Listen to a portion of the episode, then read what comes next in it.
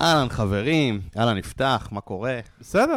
שנייה לפני שאנחנו מתחילים בפרק, מילאמי נותנת את החסות שלנו להיום. אפסולבר. כן, אפסולבר היא נותנת את החסות שלנו להיום, חברה שאני מכיר באופן אישי ו- ואפילו מאוד מאוד אוהב. אה, יפתח, אתה רוצה לספר לנו מי זה אפסולבר? מה הם כן, עושים? אני לא הכרתי את אפסולבר, וכמו שאנחנו תמיד אומרים, אנחנו מראיינים שם כמה אנשים כדי להבין, והאמת שהתרשמתי בטירוף. אני אסביר מה הם עושים. אז ככה, בשלושים שנה האחרונות הדרך שבה העולם שומר נתונים זה בכלים כמו MySQL, Oracle וכל מיני דומים, וזה היה מדהים. בעשר שנים האחרונות, בהרבה מאוד מקרים זה לא הספיק, בגלל שיש אה, נבחי נתונים ענקיים ואנשים אה, רוצים לטפל בדאטה שהוא לא בהכרח טבלאי. עכשיו, הדור הבא של אה, כל האורקלים ו-MySQLים היה הדופ וספארק, וזה הומצא בערך לפני עשר שנים, ומשתמשים בזה מאז, וזה ממש עובד טוב וזה אחלה. ואחד היתרונות הכי גדולים של זה, שזה שזה distributed, כן? אפשר לעבוד על 30 שרתים ולא על שרת אחד, וזה יחסית עובד. אבל הבעיה היא שזה פשוט מאוד מאוד יקר וקשה לתחזוקה, זה סופר סופר מורכב.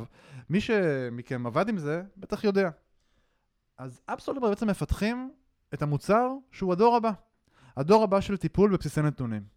זה בעצם data engine שיכול לתמוך בפטאבייט של נתונים, אה, פטאבייטים אולי אפילו אפשר להגיד של נתונים, בלי לכתוב אפילו שורת קוד אחת. אז, אז כמו שאמרתי, אני את, ה, את Upsolver דווקא מכיר אה, מקרוב, ואני מכיר שם את החבר'ה, יצא לי גם אה, אה, לעבוד עם חלקם.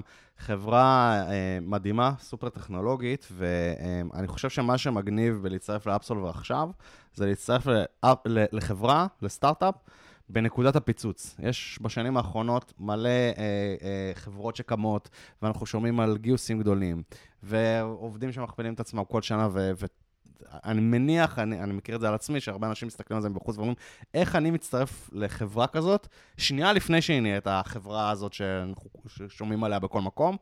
זה, זה ההזדמנות להצטרף לאפסולבר, חברה שלטעמי, אני, כמו שאמרתי, אני גם, בגלל שאני קרוב אליהם, אני יודע כמה טוב הולך להם.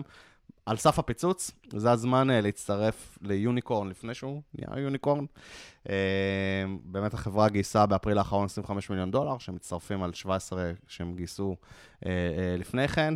הם מחפשים עכשיו uh, מגוון משרות, הרבה באזור ה-Backend, דרך אגב. אתם יכולים לחפש בעמוד ה-careers שלהם, absolut.com/careers, לפנות אליהם, uh, מומלץ. יאללה, מגניב אבי, נתחיל יאללה, בפרק? נתחיל בפרק, יאללה. בקטנה.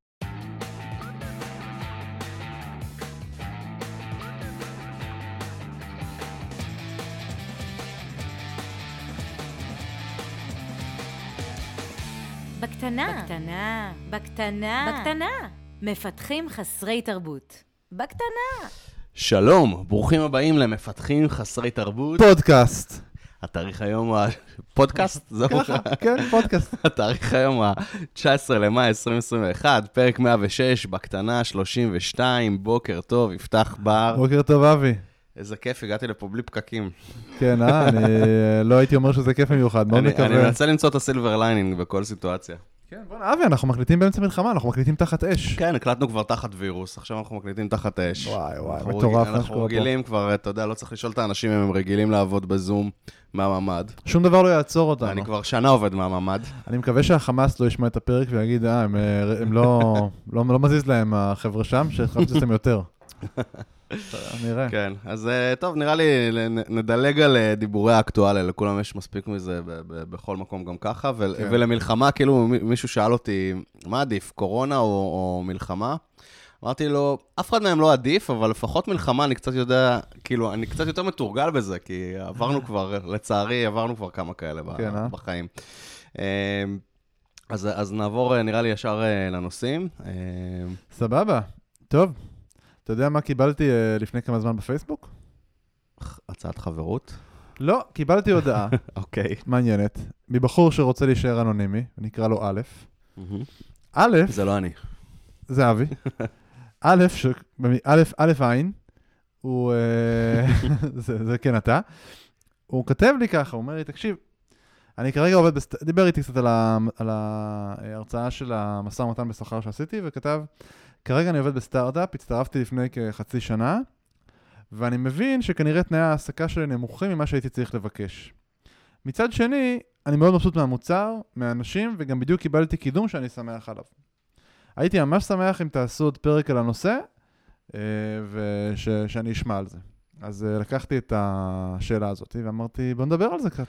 אז, אז אתה אומר שזה מישהו שעובד בסטארט-אפ, וכאילו, הוא, אנחנו יודעים אם בהתחלה הוא ביקש תנאים וקיבל את התנאים שהוא ביקש לפני שהוא התחיל לעבוד שם? לא, כאילו, אבל אני הוא עשה חושב משא ומתן לפני שהוא התחיל לעבוד שם? אני לא יודע, לא, לא כתב לי. אבל אני חושב שאפשר לדבר על זה באופן יודע- כללי. אנחנו יודעים גם כמה זמן הוא עובד שם? רגע, אנחנו- זה לא חידה. לא, זה, זה, זה, הפרמטרים האלה עקרוניים. יש הבדל בין בן אדם שעובד חודשיים בסטארט-אפ אומר חצי- אומר עובד חצי שנה שם. אבל שנה. אני חושב שמה שהנקודה פה זה שהוא הגיע, כן. והוא כאילו התפכח. אחרי כמה זמן, והבין שהוא בעצם מועסק בתנאים נמוכים יותר ממה שהיה צריך להיות מועסק, צריך כן. לבקש, הוא underpaid, הוא מרגיש underpaid. כן. עכשיו, אנחנו לא יודעים. יכול להיות שיתמקח על השכר, יכול להיות שזה, אנחנו לא יודעים, אבל, אבל בואו ננסה לפתור ספציפית את הבעיה שלו, ובואו נדבר על הבעיות באופן כללי, כי אני מקבל הרבה שאלות יש פה, כאלה. כמה, יש פה כמה בעיות. קודם כל, האם הוא רק מרגיש ככה והאם זה נכון, או האם באמת זה ככה? כי- יש, הרבה פעמים אנחנו, אני- ואני חווה את זה הרבה, שאנחנו שומעים מחברים שלנו שהם מרוויחים אה, יותר, והם פה והם ככה, ואני כאילו הרבה פעמים גם נכנס, מתחיל להיכנס, והבנתי שזה מיותר, אבל זה, זה לא רק המספר, יש גם ימי חופשה וקרן השתלמות ותנאים ופה ושם, וזה כל יש כאילו... פתגם שאומר. שהשכר של החבר תמיד גבוה יותר. בדיוק, כן. השאלה זה- מה, מה לא, ובקיצור, כאילו, ת, תמיד תמצא מישהו שמרוויח יותר ממך בתעשייה הזאת. אז, אה, אז אתה תמיד תשמע על מישהו שמרוויח יותר. זה לא אומר עדיין שאתה underpaid, זה אומר, יכול להיות שהוא קצת overpaid, יכול להיות שהוא יותר טוב במשא ומתן, יכול להיות שהוא יותר מביא משהו לשולחן יותר ממך, יכול להיות שהוא עובד בחברה שהממוצע בה קצת יותר גבוה. אבל אתה יודע, אני חושב שרוב האנשים, מהמם. אה, הם, אה, הם לא יודעים. זאת אומרת, הם נכון. מרגישים משהו, וזאת האמת שהם מסתובבים איתה. עכשיו יש את העמוד הזה, וידאוי שכר, אתה מכיר? כן? בטח. ששם כאילו רואים את כל השכר. המטורף. כל מי שיש לו שכר מטורף כותב שם בהייטק, נכון? לא, זה לא רע, כאילו, זה לא, גם הייטק וזה גם נמוך, שם לא, הרבה. אבל אני אסתכל בהייטק. רוב מי שכותב שם, או לפחות רוב האלה שצפים, כי יש להם מלא לייקים, אז זה ישר צף, צף לך בפיד, זה אלה שיש להם שכ- שכר מטורף. כולם אומרים, יואו, שכר מטורף יש בהייטק, אני לא שברור עשיתי, שיש... לא עשיתי לעמוד הזה פולו, אני רק מסתכל עליו מדי פעם, אבל כי זה, זה נורא. עמוד כזה להסתכל עליו, זה תמיד מכניס לך לתודעה את התחושה כן, שאתה underpaid. underpaid, כן. וזה, וזה פשוט לא נכון. כן. ממש לא מדויק, זה ממש גם לא... אין שם מספיק context, בעיקר בהייטק, כאילו, אתה רואה ממש לא. developer פה וזה לא developer שם, בטח לא דברים כמו cyber researcher, כאילו... אז, אז בוא נדבר באמת על הבעיה הראשונה, בסדר? האם ההרגשה שלי היא נכונה? בסדר? אני חושב שאתה. ניסחת את זה יפה. זאת אומרת, האם אני באמת צריך להרגיש underpaid? כן. האם אני באמת underpaid? כן, זאת שאלה ממש משמעותית, אה, והיא גם קצת סותרת, כי כשאני בעצם עושה משא ומתן על שכר, אני אומר, תבקשו יותר, תבקשו יותר, תעלו, כן. וכאילו פתאום עכשיו אנחנו באים ואומרים, רגע, רגע, אולי אתה לא צריך לבקש יותר, אולי אתה לא underpaid? אז אה, זה קצת מורכב, כי צריך להיות הפרדה בין בעצם הדרך שבה אני מרגיש, לבין העשייה של משא ומתן. משא ומתן שאנחנו עושים אותו, אנחנו מנסים לעשות אותו בצורה רציונלית. אנחנו מנסים להעלות את השכר שלנו, כי אנחנו מנסים להעלות את השכר שלנו, כי, בכ... כי זה יהיה טוב. כן. זה יהיה לנו טוב. זה לא אומר שאנחנו צריכים להרגיש לא טוב אם לא מתפשרים איתנו, זה לא אומר שאנחנו, אתה יודע, ב- ב- לא צריכים להתפשר על חלק מהדברים, זה לא אומר את כל הדברים Mhm. האלה. עכשיו, אני כן רוצה לקחת את ההרגשה שאתה מדבר עליה, והיא ההרגשה שאני מרגיש underpaid, והאם היא הרגשה נכונה או לא. אז, אז יש המון המון פרמטרים לנושא הזה. קודם כל, כמו שאמרנו, מדד של החברים שלי בחברות אחרות, צריך להסתכל על כל הפרמטרים. באיזה חברה החברים שלי נמצאים, גם נמצאים בסטארט-אפ, באיזה תחום הם נמצאים, כמה כסף הם גייסו, הם גייסו הרבה כסף, גייסו מעט כסף, הם אחרי גיוס, הם לפני גיוס, כמה אני מוערך, איך האנשים שמסביבי נראים, זאת אומרת, יש המון המון פרמטרים כאלה שאני צריך להבין, כי יש מצב, underpaid, אתה, אתה, אה, זה לפעמים הרגשה שהיא הגיונית, שאתה מסתכל באמת כלפי חוץ ואתה מסתכל על חברות נכון. אחרות, וזה... ואתה צריך להגיד, האם אני עשיתי את ההחלטה, בחברה שלי משלמים פחות שכר אתה, אתה ממקום חייב אחר? קודם כל להשוות אה, תפוחים לתפוחים, כי אתה לא יכול נכון. להשוות סטארט-אפ בין חצי שנה לעבודה בגוגל. אתה זה לא יכול. אבל, אבל אני לא רוצה להשוות בין זה, כי אני חושב שהמאזינים מספיק חכמים לפעמים כדי לא להשוות בין זה, אבל אני אומר, גם אם אתה מסתכל על סטארט-אפ אחר, אני מכיר... שוב, גם אם אתה מסתכל על סטארט-אפ אחר שעובד חצי שנה, צריך להבין משהו, אוקיי? סטארט-אפ בוחר לעצמו אסטרטגיה, לכמה שכר הוא משלם. compensation philosophy, דיברנו על כן, זה. הוא מחליט עכשיו אני משלם סתם, אני בתור התחלה הולך לשלם 30 אחוז שכר, אני הולך לשלם 70 אחוז שכר, הפאונדרים הם קמצנים, הם, הם נדיבים, הם נדיבים באופציות, הם לא, לא, לפעמים... אני מכיר ממש אפילו, זה לא קשור לקמצנות, אני מכיר אפילו פאונדרים, לדוגמה, שלא מוכנים לשלם שכר אה, אה, שובר שוק, כי הם אומרים, אנחנו לא רוצים אנשים שבאים לפה בשביל השכר. אנחנו נשלם שכר ממוצע, אולי אפילו טיפה פחות ממוצע, כי אנחנו רוצים אנשים שמתחברים למה שאנחנו עושים. בדיוק. אה, אגב, לא גישה שאני ב-100% מסכים איתה או בכלל, אבל אני מבין אותה. זה פשוט לא משנה אם אנחנו מסכימים איתה או לא כן. מסכימים איתה, הנקודה היא שאנחנו קודם כל צריכים להבין שאנחנו נמצאים בחברה שיש לה איזושהי פילוסופיה. כן. לכן אם אני מסתכל כלפי חוץ, אני יכול להרגיש, אני, אני קשה לי לשלוט לכם בהרגשות של כל המאזינים, אבל, אבל זה, לפעמים צריך להיזהר לא להילחם פה בתחנת רוח. יכול להיות שכאילו אין טעם לספר שבחברה אחרת, זה לא שהפאונדרים לא יודעים.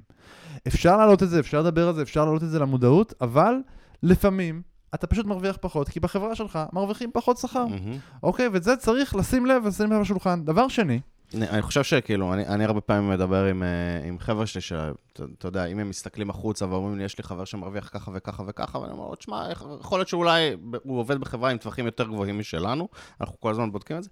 הדבר שלי הכי חשוב זה שכלפי פנים אתה תדע שאתה לא underpaid. שאין מישהו ש... בדיוק. שעושה פחות ממך ומרוויח יותר ממך. בדיוק. פחות אימפקט ממך, לא בדיוק, פחות. בדיוק. עכשיו, אז בואו נסתכל רק כלפי פנים, זה גם כן משמעותי. זאת אומרת, כשמסתכלים כלפי פנים זה קצת מורכב, למה? כי בעיקרון אנחנו לא אמורים לדבר על השכר שלנו עם, נכון. עם הקולגות שלנו, זה גם לא דבר מאוד בריא לעשות, זאת אומרת, זה דבר אולי רציונלי זה- לעשות, אבל זה דבר מאוד קשה. אני זוכר שפעם אה, אה, גרתי בדירת שותפים עם שני חבר'ה שעבדו איתי, עבדנו באותה חברה, וכאילו, ואז דיברנו על אה, גם, אתה יודע, מאוד אינטימי, אנחנו גרים ביחד, עובדים ביחד, בואו נדבר גם על השכר שלנו, כדי שנוכל להשוות, ואמרתי, אני באמת רוצה לדעת. כי אם הם, אם הם מרוויחים פחות ממני, אז סבבה, אני מרגיש טוב, אבל מה הם מרוויחים יותר ממני? וכאילו, ואני מרגיש שאני עושה יותר מהם, כאילו, אני, איפה זה שם אותי? ואם אני מרוויח יותר מהם ומרגישים שעושים... כאילו, אמרתי, זה לא מוביל אותי לשום מקום, אני לא בטוח שאני רוצה לדעת. אז, אז אתה יודע, זה כאילו המלך של הרציונליות תגיד, אין דבר כזה אתה לא רוצה לדעת, אבל אנחנו לא יצורים רציונליים. ברור. ולכן זה משפיע עלינו. ולפעמים, אתה יודע, לא לדעת, כן לדעת, אני לא יודע להגיד מה צריך לעשות, קשה להגיד מה נכון. זה תלוי ב- בכל אחד באופן אישי, איך הוא מסוגל להתמודד עם זה, מה קורה עם זה, איך הוא מנצל את הידע הזה ומה הוא עושה איתו קדימה. אבל, וזה אבל גדול, אם אני, אם אני באמת חושב שאני underpaid בתוך החברה, זאת אומרת, אני חושב שבעצם אני literally, נגיד, הגעתי, אה, חשבו נגיד, או אני חשבתי שאני אה, junior יותר ממה שאני. ובפועל אני נותן הרבה יותר impact ממה שאני רוצה, כי בסופו של דבר ה dating הזה של ראיונות עבודה הוא dating. מהמם. עושים שניים שלושה דייטים, שמים אותך באיזשהו משבצת, אתה שם את עצמך באיזשהו משבצת בתוך החברה, ויאללה. ואז אתה מגיע, ויאללה טבעת. ואז אתה מגיע, ופתאום אתה, אתה יודע, מגלה איפה אתה נמצא באמת. ויכול להיות שאתה במקום יותר נמוך ממה שחשבת שאתה, ויכול להיות שאתה במקום הרבה יותר גבוה ממה שחשבת שאתה. ואם אתה באמת מרגיש שמקום יותר גבוה, אז הגיוני שאתה מרגיש שאתה underpaid, כי אתה אומר, רגע, זה לא, זה, זה הרבה יותר מ-underpaid, אני, אני הייתי undervalued ב- בתאריך הזה שבו בעצם קיבלו אותי לעבודה. כן. וזה עניין מאוד מאוד רלוונטי, זאת אומרת, פחות קריטי, אנשים אחרים וזה, כי קשה מאוד להשוות. על undervalued. עכשיו, עוד דבר שצריך להגיד, זה באמת יכול להיות שאתה אומר, בואנה, אני יודע שמי שנמצא פה לידי מרוויח הרבה יותר כסף ממני, ואני יודע שאני עושה הרבה יותר ממנו, לא יודע, undervalued, לא undervalued, זה לא החברה, זה, זה באמת בתוך החברה אני מרגיש איזשהו חוסר הוגנות. דיברת עם החברים שלך השותפים וגילית, ואתה מרגיש חוסר הוגנות משמעותי. גם על זה יש לי שני דברים להגיד. קודם כל, חוסר הוגנות בחברה לרוב מתקיים באיזשהו פרק זמן לפחות. זאת אומרת, זה נכון. עד סדר גולל של נגיד חצי שנה, שנה, שנה בערך. שנה בערך? עדכוני שכר כן. בערך אחת לשנה. יכול להיות שיהיה חוסר הוגנות, כי לחברה ולהתנהלות, כאילו, אם תשימו את עצמכם בחברה, של, ב, ב, בתור מנהלים בחברה, תראו שנורא נורא נורא קשה להתנהל עם הוגנות מלאה לאורך כל הזמן. אני אמצא את עצמי כל הזמן מנסה לעדכן שכר. ולכן אני עושה איזושהי הנחה בתור מעסיק, שאני אומר, אוקיי, אני עכשיו אעסיק את הבן אדם הזה, אולי אני אתן לו טיפה יותר שכר מהבן אדם השני, אבל אני אתקן את זה אה, ברגע שכאילו נגיע לשנה של הבן אדם, ויהיה כן. פה איזושהי העלאת שכר. זאת אומרת, יש פה איזשהו, איזשהו חוסר הוגנות שאפשר לקרוא לזה, שפשוט לא קורה בריל טיים. העדכונים האלה הם לא בריל טיים. אה, ולכן צריך גם את זה לקחת בחשבון. זאת אומרת, ייתכן שאנחנו נסיים שנה בחברה, ננהל שיחה, והתיקונים האלה יקרו. זאת אומרת, זה סביר לצפות שהעדכונים האלה יקרו בטווח של בערך נגיד שנה. אם, אם נגיד דיברנו על בחור א' הזה, שהוא אה, עובד חצי שנה בחברה, אם אני מרגיש שאני חצי שנה עובד בחברה ואני באמת underpaid ואני לא יודע, והכל, יש שם איזה חוסר הוגנות היסטרי בסכומים היסטריים, קודם כל הדבר שאני הכי ממליץ לעשות זה לדבר על זה. זה הכי בסיסי. אנחנו עוד לא צריכים לדרוש שכר יותר גבוה, אנחנו עוד לא צריכים לעשות משא ומתן. עם מי? עם מי לדבר על זה? עם המעסיק שלי. עם מי זה המעסיק? הראש צוות, ה-HR? מי שמכיר את השכר. אוקיי. לצורך העניין, אם המנהל שלי מכיר את השכר שלי, דבר איתו. אם לא הוא, דבר עם מי שמעליו. מי שיודע מה השכר שלי ואני מנהל איתו שיחות על השכר, דבר איתו. בסטארט-אפ זה, HR זה כאילו, זה כמעט כמו מנהל, זה ממש, זה צמוד, הכל נורא קטן בדרך כלל, תלוי באיזה גודל הסטארט-אפ. אבל, ואם ה-HR עושים את השיחות אתה האלה, יודע אז גם שהאינסטינקט שלי הוא. ממש הפוך. כאילו, האינסטינקט שלי גם כעובד וגם כמנהל שחשוף לשכר, הוא ממש הפוך. מה זאת אומרת? אני, אני אדבר, אני קודם אדבר עליי כעובד, כעובד לא כ, כמנהל שעושים איתו את השיחות האלה. כעובד, אני, כשאני נכנס לחברה ואני אה, סוגר על איזשהו שכר מסוים, לא משנה אם התפשרתי או קיבלתי בדיוק את מה שרציתי, אני יוצא מתוך נקודת הנחה שזה השכר שביקשתי כרגע, אני מבסוט ממנו לשנה או, או אפילו יותר. כאילו, אני, כשאני סוגר, אני אומר אפילו שנתיים, כאילו, אני... זה שכר ש, שהוא טוב לי, גם אם אני יכולתי להרוויח יותר, אבל כן. בחרתי בחברה הזאת, זה, זה, וזה ת, תמיד עבדתי ככה. כן. זאת אומרת, אם זה שכר שמראש הרגשתי שהוא underpaid, ואני יכול להרוויח יותר, וכאילו הייתי מרגיש לא טוב איתו, אז לא הייתי בא לחברה כדי לא להיות מרומר. אני אומר, זה השכר שלי לשנתיים קדימה עכשיו. אני אומר, אפילו אני לא מספיק טוב, לא נותנים לי אחרי שנה. גישה מאוד טובה. אז זה אחד, כאילו זה בתור עובד. בתור, בתור מנהל, ואולי בגלל ש, שאני ככה אה, נהגתי אה, כ, כנטו עובד ש, שלא חשוף לשכר, ובתור מנהל שכן חשוף לשכר, יש לי איזו ציפייה כזאת גם כן. זאת אומרת, סגרנו שכר, הגעת, כאילו אולי עשינו משא ומתן לפני זה, שנינו מצאנו את הנקודה שאנחנו מרוצים בה, הגעת לחברה, אני לא רוצה לפתוח את הדיוני שכר כל הזמן, אז לא הייתי עושה את זה אחרי חצי שנה. אני, אני הייתי אגיד... עושה את זה לקראת שיחות שכר. אז אני אגיד משהו על זה, קודם כל. נתחיל מזה שהגישה שלך היא גישה בריאה. זה אחלה, אני חושב שזה טוב שאנשים יאמצו את הגישה שאמרת. מצד שני, צריך לקבל את זה שלא כולם כמוך. כן, יש אנשים שאי אפשר, אי אפשר, אי אפשר לפעמים להתנגד לאיזושהי הרגשה. יש לך עובד שמרגיש ככה, אני מדבר על זה שהוא מרגיש ככה, לא מדבר על, על באמת מנסה, עושה משא ומתן, הוא מרגיש underpaid. הוא מרגיש לא טוב כרגע בחברה. יש לו תחושה שמסתובב איתו וזה מטריד אותו. אני, אני אומר, זה מידע שאתה חייב לשתף. Mm-hmm. עזוב רגע, זה לא עניין של לדרוש, בלי ציפיות, אנחנו עוד לא מצפים לשום דבר, צריך לשתף את המידע הזה. גם אם זה יהיה אבי, שהוא לא רוצה שידברו איתו על זה וזה מטריד אותו וכולי, אחרי, גם אם לא, אתה... לא, זה לא קטע של הטרדה, זה קטע של, כאילו, אבל, אבל סגרנו לפני שניית השכר. סבבה. סבבה. Okay. אתה אומר, אבל זה יש, כאילו... יש לו הרגשה, יש לו איזשהו מידע חדש שהוא קיבל שגרם לו להרגשה הזאת, הוא לא הרגיש ככה לפני חצי שנה, mm-hmm. אבל משהו עובר על הבן אדם. זה כאילו, באמת, וצריך להבין, זה צריך להיות בסדר גודל. אם זה משהו שהוא בקטנה, אז באמת יכול להרגיש אה, קטנוני. אתה לא רוצה שבן אדם יבוא אליך על איזשהו הפרש שכר ממש ממש מצומצם, ויבוא אליך אחרי חצי שנה להגיד, אה, תקן לי את זה וזה, כן. כי זה מרגיש קטנוני. אבל אם יש איזושהי תחושה של חוסר הוגנות משמעותית, צריך לפתור את זה, כי לפעמים המעסיק יכול לבוא ולתת, לשפוך אור על משהו שאתה לא חושב עליו. Mm-hmm. בייחוד אם אתה, נגיד, נורא נורא צעיר בתעשייה, ועבדת רק בעבודה אחת או שתיים, ואז אתה מגיע פתאום ואתה בא למנהל שלך ואתה אומר, תקשיב, אני מרגיש ככה וזה, והחברים שלי והפה והשם, המנהל יכול לעזור בזה, אוקיי? זה לא, זה לא שנייה סיטואציה של משא ומתן עדיין, הוא יכול לעזור, יכול להגיד, תקשיב, אני מבין, נגיד תחשוב שבן אדם אומר לך, תקשיב, אני מצפה להרוויח עוד עשרת אלפים שקל. Mm-hmm. אני ממש מרגיש underpaid. זה סופר חשוב לבן אדם להבין, אם זה עומד לקרות, באמת הוא underpaid, זה הולך להיות מתוקן, או שתשמע, אתה way off בציפיות שלך, תכלס, אם זה מה שאתה מרגיש, אתה צריך או לסדר את הציפיות שלך, או אנחנו צריכים להבין שאנחנו נגיע למסלול שהיחסים בינינו הולכים להסתיים. וזה מאוד משמעותי גם למעסיק וגם למועסק, כן. להיות ב state of mind, שזה מה שהולך לקרות, לתכנן את העתיד ביחד, אוקיי? עכשיו עוד פעם, אני יודע, לפעמים בין אה, אה, עובדים למעסיקים יש יחסים שהם לא כל כך פתוחים, הם לא כל כך נעימים, ולא תמיד כולם כל כך אחד בצד של השני, בייחוד שמדובר בשכר. אז אתם צריכים להרגיש את התמונה. אם אתם עובדים אצל מעסיק שאתם מרגישים שאין לכם trust, אין לכם אמון כדי לעשות את השיחה הזאת, אז אתם מלכתחילה באיזשהו מקום שהוא בעייתי, אוקיי? זה בעיה לא להיות מסוגל לסמוך על המעסיק שלך באופן הזה. זה הופך את זה לעבודה שהיא כמעט לא עבודה הייטקיסטית. בהייטק אנחנו, הרבה מהעבודה שלנו היא רגשית, היא עבודה בצוות, היא, היא, היא לא מדידה ב-100%, ואנחנו מסתמכים הרבה מאוד על אמון. כן, עבודה מהבית, כל הדברים האלה, כן. זה מסתמך המון על אמון. אם אין אמון במעסיק שלכם, אז או שתבנו את האמון, או שתלכו למקום עבודה אחר, זה גם מאוד מאוד קריטי. איך היית מציע לה, להגיד את זה, לפני שאנחנו עוברים ככה לנושא הבא? מה, לבן כן, אדם? כן, כי הרבה אנשים יבואו ויגידו... הם... אני אגיד לך, אני אגיד לך, מאוד אה, פשוט. מאוד טעונים, וכזה באים ויורים עליך. אז אני אגיד לך את זה ככה, אני בא למנהל, אני בא אליך, ואני אומר, היי אבי, תקשיב, יש שיחה שאני רוצה לנהל איתך, משהו שיושב עליי, וחשוב לי לדבר עליו, וחשוב לי לשתף אותך עם זה. נתחיל mm-hmm. בזה. קובעים שיחה, כן? זה לא אני נכנס לחדר ואני מורה את זה עליך, כן. אלא אני בא ואומר שיש משהו שממש מטריד אותי, וחשוב לי שנדבר עליו. קריטי לי. סבבה, קובעים שיחה, יושבים, אפשר בחוץ, אפשר במשרד, זה לא ממש משנה. תקשיב, אמ, אני, אני רוצה לשתף אותך בהרגשה שיש לי. הגעתי לחברה לפני ככה וככה זמן, עשינו שם משא ומתן, קיבלתי שכר כזה וכזה, והייתי נורא מרוצה. אני חושב שכל התהליך הזה היה תהליך הוגן, והיה פייר, והיה על הכיפאק, והאמת שהייתי נורא מרוצה, והאמת שאני עף על החברה ואני מבסוט ואני נורא אוהב וכאלה. אבל קרה ככה וככה לאחרונה. גיליתי ש, 1, 2, 3, אני מרגיש ש, 1, 2, 3, מה שלא קרה. וזה נותן לי תחושה לא טובה. אני אומר לך את האמת, אני מסתובב בתחושה שאני לא בטוח שזה השכר שאני צריך לעשות, ואני כל הזמן טועם, הפסדתי משהו, אם זה, וזו תחושה שמטרידה אותי.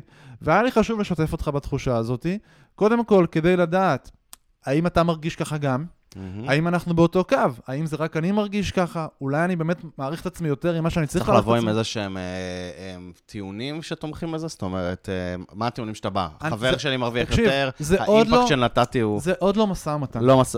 כלומר, עוד לא, זה רק תחושה. זו תחושה, כן כדאי להביא, אם אתה רוצה בסוף, אתה יודע, בסופו של דבר, יכול להיות שהמנהל יגיד, מה זאת אומרת, שמע, אתה ממש לא underpaid, אני אומר לך, אתה בשכר מדהים וזה, וזה יכול לא לשפר לכם את התחושה. בסיטואציה כזו, כל הזמן פתחתם את הדלת, זה לא באותה שיחה עכשיו, אנחנו נכנסים לזה. אתה יודע, אתה מסיים את השיחה, ואתה אומר, טוב, תקשיב, סבבה, הבנתי, אני אחשוב על כל מה שאמרת, אני מקווה שזה ישפר לי את ההרגשה, אמ, אני, סבבה, אני, אני עם זה. ואם זה לא משתפר, אם אתה לא מרגיש שזה שכנע אותך, אז אתה יכול לתפוס שוב, תקשיב, גם אחרי השיחה, עדיין יש לי תחושה, אני, אני עדיין רוצה שנפתח את זה. בסדר, ואז פותחים את זה עוד פעם, אבל עוד פעם, הכל בעדינות. מהמם. שום דבר לא בדרישות, שום דבר לא בהיסטריה, שום דבר לא באיומים, לא ב"אני עוזב", לא בשום דבר, אבל זה תיאום ציפיות של יחסנו לאן. כן. זה מאוד משמעותי. וככה אני מציע לנהל את השיחה הזאת. מעולה. אה, אני מאוד מסכים עם הגישה. אה, טוב, נראה לי מיצינו את הנושא הזה. יאללה, אז מה, אתה, שמעתי שאתם אנשים מאוד ערכיים שם, בחברה שאתה עובד בה. כן, אז uh, אתה יודע, כאילו, אנחנו פודקאסט על תרבות פיתוח, uh, כבר מעל 100 פרקים, uh, ולא יודע מתי, אולי חוץ מבפרק הראשון כזה שעשיתי בזמנו עם גל, שאמרנו מה זה בכלל תרבות, לא דיברנו, מה זה בכלל תרבות פיתוח? אתה לך לא מזמן פרק בפודקאסט אחר, נכון? נכון. אז, אה, ואז עם, אה, עם אה, בני רייך, נכון? שהתארח פה בגרסת הבמה, עשית פרק על תרבות פיתוח. נכון, נכון, נכון.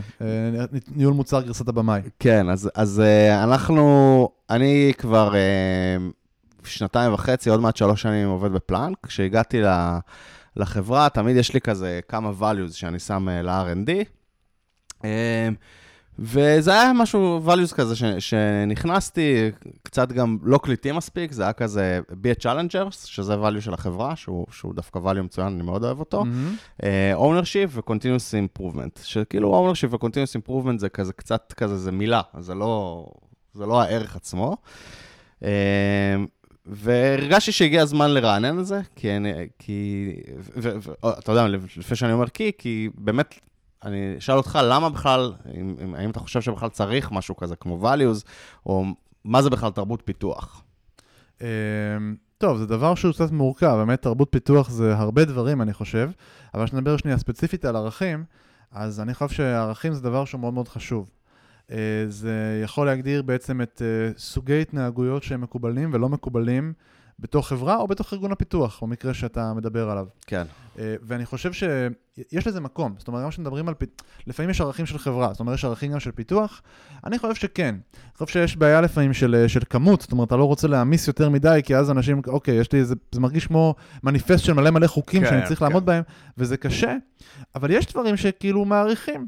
למשל, אני אתן דוגמה, אה, ושני ערכים שהם נוגדים, למשל, אתה יודע, אה, deliver fast, אה, לא יודע, fail fast, כזה. זה אומר, כאילו, תשמע, אנחנו בודקים דברים ב production, בסדר? זו הדרך שבה אנחנו עושים פה דברים, אה, כי אנחנו, אתה יודע, מעלים את זה עם feature flag, בודקים את זה על לקוח אחד, אם זה לא עובד עושים revert, אנחנו, זו הדרך, כן. נורא מהר, נורא זה, עושים מלא דיפלוימנטים, וכל הסביבת פיתוח תהיה סביב זה. וערך אחר יכול להיות, אתה יודע, כאילו, no bugs, כן, כאילו, בהכי הגזמה, כאילו, כן. אתה יודע, זה לא best- הולך ביחד. quality best product כאילו, וזה, כן. אתה יודע, לא מעלים גרסה, אין מצב שמישהו יקבל פדיחה ever, סתם דוגמה. עכשיו, תשמע, זה שני ערכים.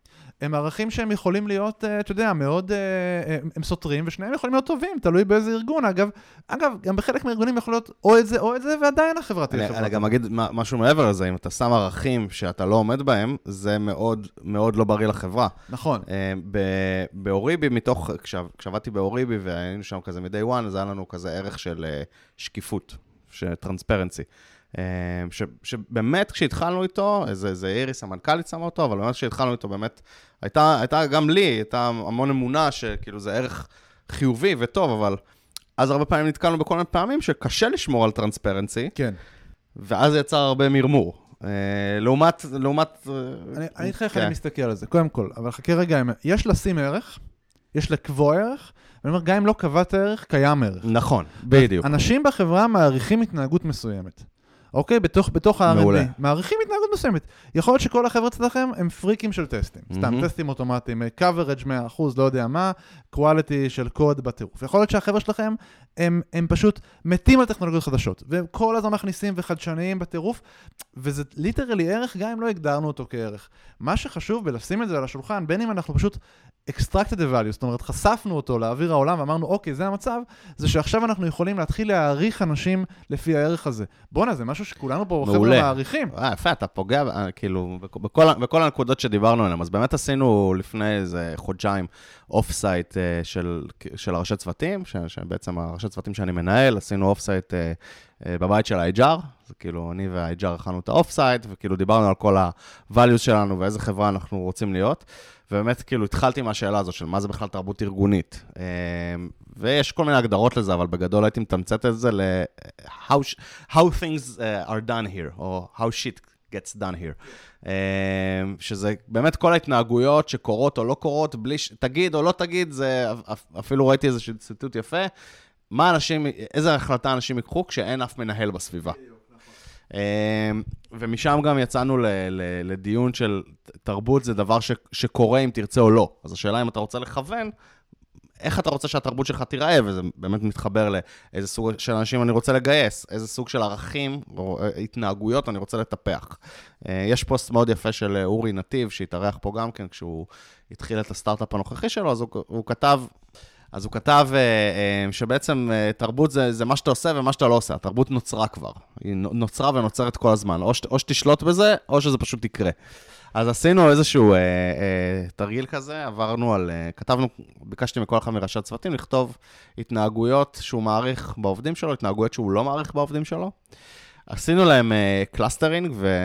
וניסינו למצוא כזה דברים משותפים, והגענו ל... הגענו להרבה תובנות, כי דנו על איזה התנהגויות באמת, כאילו כולנו מסכימים עליהן. לדוגמה, אה, התנהגות שכולנו מסכימים עליה, ownership שבהתחלה אמרתי, כאילו אנשים שלוקחים את המשימה שלהם עד הסוף ומבינים מה צריך ולמה עושים את זה, ולא רק עושים את המשימה כמו שכתוב ב-Monday אצלנו, ב ticket, ב pulse, לא משנה. אה, אז זה משהו שכולנו מאוד מעריכים, 80-20, כאילו שאתה קודם כל גורם לאיזה משהו לקרות. מגניב. וככה עשינו אה, clustering של התנהגויות, ואז ניסינו, מאוד רצינו שזה יהיה catchy, אה, לעומת כזה ownership שזה מילה, שזה יהיה איזשהו אה, משפטים כאלה שאפשר אפשר להגיד אותם, ורצינו שזה באמת ישקף את ה... כאילו, בסוף אתה מסתכל על, הערכים שיצרנו, שעוד שניה אני אגיד אותם, ואתה מסתכל על האנשים ב-R&D, ואתה אומר, האם זה מאפיין אותם? האם, זה, האם תהליך הגיוס שלנו כן. בודק שזה, שזה האנשים שאנחנו מגייסים? כן. Uh, זה היה תהליך מאוד כיפי, הגענו בסוף לשלושה values שאני מאוד מאוד אוהב, כולם מתחילים במייק, כי אנחנו, אנחנו מג- מגדירים את עצמנו כחברה, כארגון R&D של מייקרים, אנשים שמאוד אוהבים uh, לייצר דברים. אז uh, הראשון, שהוא כאילו ממש, מאז שאמרנו אותו, הוא נהיה catch phrase בחברה, כל הזמן אומרים אותו, זה make it happen. שזה באמת, אני חושב שהדבר שאנחנו הכי מעריכים uh, בחבר'ה שלנו, קיבלת משימה, תגרום לה לקרות. זה מכיל כל כך הרבה דברים, זה מכיל את ה-80-20, כאילו להבין מה העיקר, מה הטפל. זה מכיל איזושהי אופטימיות, שלא משנה כמה הבעיה היא קשה, אתה הולך לפתור אותה. מגניב. אמ, דבר השני זה make amazing technology, בגלל שאנחנו, שוב, אנחנו חברה טכנולוגית, אנחנו כאילו מאוד hardcore technology, אנחנו, זה כאילו משהו שגם כשנגדל, אה, ואנחנו גדלים עכשיו מאוד, אנחנו רוצים תמיד לשים את הדגש הזה של, טכנו, של טכנולוגים, אנשים שאוהבים טכנולוגיה, לא אנשים שכאילו, אם דיברנו על ה, קודם על הפאונדרים ש, שלא רצו אנשים שהגיעו בשביל הכסף, אז אין בעיה עם כסף, אבל אנחנו רוצים אנשים שאוהבים את מה שהם עושים. אה, והדבר האחרון זה, זה כזה מתחבר למה שאמרתי בהתחלה, אה, continuous improvement, אז make us better. אנשים שיודעים גם את ה-challenging הזה שאמרתי, be a challenger, לאתגר את ההחלטות, לדעת כאילו ללמוד מדברים, מבעיות שקרו, וגם מדברים טובים שקרו, ללמוד ולשפר אותם, ליזום תהליכים בתוך הארגון שמשפרים אותנו. Uh, בקיצור, אז, uh, אז זה שלושת הערכים שבחרנו ככה ל-2021, ל-R&D שלנו, שאני אני סופר מבסוט עליהם. ממש אה, מגניב. זה כאילו ממש ערכים ש... אתה יודע, בסוף, היה לנו כזה הרבה דיונים, ואיך לנסח את זה, ומה באמת מאפיין אותנו, אתה יודע, זה מתחיל כזה מאיזה שמונה values, שאתה אומר כאילו, לא, אבל גם זה מאפיין אותנו, וגם זה מאפיין. ואתה כאילו בסוף רוצה לתמצת את זה למשהו קליט, בסוף אתה כאילו עובר על, על כל הפורום של ראשי הצוותים, ואני והאייג'אר. אתם חושבים שזה מאפיין את האנשים שלנו? וכאילו התשובה היא חד משמעית כן. יש פה משהו שחסר? לא. וזה... סתם, אז זה היה תהליך מאוד uh, כיפי, אני מאוד ממליץ uh, לעשות אותו, זה אולי קצת מדבר, uh, אולי באמת טיפה יותר לראשי צוותים שמאזינים לנו, אבל לא רק. יש, כן. יש לדעתי כמה, כמה חשוב, דברים שאני רוצה להתייחס אליהם בהקשר הזה. קודם כל, um, הערכים האלה אפשר להשתמש בהם בצורה מאוד טובה, כי אפשר להעריך פתאום אנשים על פי זה. Mm-hmm. אני מוצא את עצמי, אצלנו אין, אין values ל-R&D, יש values לחברה, אבל אתה יודע, בקונספט זה נורא דומה. אנשים פתאום מבינים, זה מפיל להם אסימון, למה יש, מי, יש התנהגות מסוימת שהם, אה, שמפריע להם. מוערכת, או אה, מפריעה נגיד, להם. פתאום, כן, או יותר כן, מוערכת גם. או יותר מוערכת. פתאום, כן. וואו, בואנה, זו הייתה עבודת צוות ברמה מאוד מאוד גבוהה. אצלנו עבודת צוות זה ערך. או, כן. או תקשיב, ההתנהגות הזאת, למה, למה זה קצת מפריע לי? כי התנהגות נורא לא ענבה, אוקיי? ואתה רואה שעובדים שהם חיים והערכים האלה הם בקור שלהם, אז הם פשוט ממש מגיבים לזה. ולכן זה גם עוזר לעובדים עצמם, גם אם אני מפתח, להסביר לפעמים אה, מה, מה הביקורת שלי, או מה אני אה, אוהב, או מה, מה, איך אני מעריך אנשים אחרים. זה עוזר בהקשר הזה, אז גם למפתחים רגע זה עוזר, ככה אפשר להשתמש בערכים. חשוב לי להגיד שני דברים על מה שאמרת. דבר אחד, זה אה, מחלקים את ה-values בעצם למה שנקרא core values, זה הערכים שנמצאים, זה מה שקיים, זה בעצם מה שקורה, אנשים חיים את זה, וזה, ואנשים שנכנסים לחברה, אנחנו מנסים להבין אם הם מתאים ל-core values או לא, הם הולכים להשתלב פה. יש מה שנקרא שבלידרשיפ, אתה רוצה להוביל, להוביל ארגון לאיזשהו מקום, aspirational values. כן. אלה הערכים שאנחנו עדיין לא חיים אותם, אבל היינו רוצים מה שהיינו להוביל, רוצים להיות. בדיוק, כן. היינו רוצים להיות ה-values האלה. וזה כבר באמת פחות, אה, אה, אבל יש את המקום הזה גם למפתחים.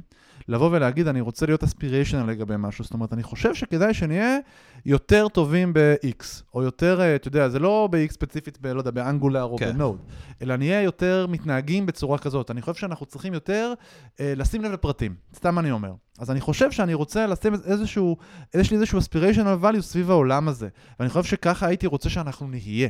אוקיי, ככה אני רוצה שאנחנו נחיה. כן, values הם כמעט by definition מה שאנחנו כבר ומה שהיינו שואפים להיות. אה, כמו שאמרתי, צריך לשים לב שאתה לא שם value שאתה שואף להיות, אבל אתה לא באמת רוצה אז, להיות. אז הטענה שלי זה שיש מקום ל-core values ויש מקום ל-aspirational values, אם עושים את ההפרדה הזאת, אז אתה יכול אה, להבין יותר טוב גם כן, אוקיי, אנחנו לא שם, אבל עכשיו אנחנו נעשה מלא דברים ופעילויות שיביאו אותנו למקום שאנחנו נהיה, שזה יהיה core value. אני, אני, אני פחות מתחבר לזה האמת, כי אני חושב שזה טיפה שם אותך במקום אה, שהוא טיפה מוותר על עצמך, אם אתה שם values.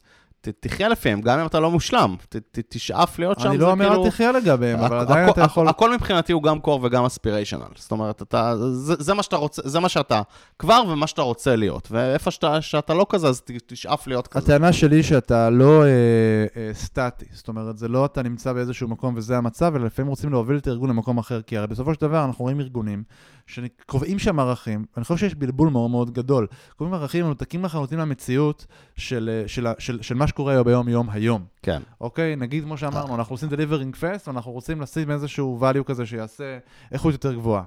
אז אתה בעצם אומר, שמע, זה לא יערך אצלנו כרגע בחברה, ואנחנו מתחיל, רוצים להתחיל להעריך את זה.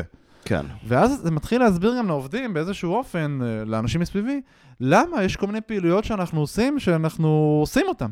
כי אנחנו רוצים להתחיל להיות לשם. גם כאלה. כן. בדיוק, זה בסדר לעשות את השינוי. עכשיו שוב, זה קצת מתקדם, קצת מורכב, אבל אולי זה יעזור לחלק מהמאזינים לדעתי, אה, לחשוב על, אתה יודע, על, על, על הדברים האלה, על כאילו, רגע, איפה אני נמצא? מה, הדבר הזה שאני מעריך, זה אני מעריך, זה כל החברה מעריכה, הייתי רוצה שאנחנו נהיה שם, אתה יודע שאני חושב, כי זה יכול לחסוך בעיות בוויכוח על מה אנחנו מעריכים, אתה אומר, אוקיי, אולי אתם לא מעריכים את זה כרגע, כן. אבל אני חושב שלשם היינו רוצים להוביל את הארגון, שאנחנו כן נעריך את הדברים האלה. אז זה קטע של aspirational values אה, אה, אה, שאני מאוד מאוד אוהב. דבר שני שרציתי להגיד, זה שצריך לא להיצמד למילה. זאת אומרת, שלוקחים, אה, אמרת, אה, make it happen, אה, make us better, זה אחלה. אני חושב שהרבה אנשים יכולים להיות הרבה פעמים ציניים לגבי, אה, זה אותו דבר, נו, make us better, אז אני יכול להגיד לך, אצלנו זה ענווה, כי אצלנו ענווה כן. זה אומר למידה, נו, לא, למידה. יכול להיות שיש דברים שהם דומים. אני מסכים שיכול להיות שיש דברים שהם דומים, לא רק זה. זה גם ממש בסדר שנקרא לזה בשם שלנו, בשם אחר, בשם שכבר קיים. המילה עצמה היא לא משנה, מה שממש חשוב בעיניי זה לכתוב איזשהו מניפסט מסביב למילה. זאת אומרת, להסביר אותה.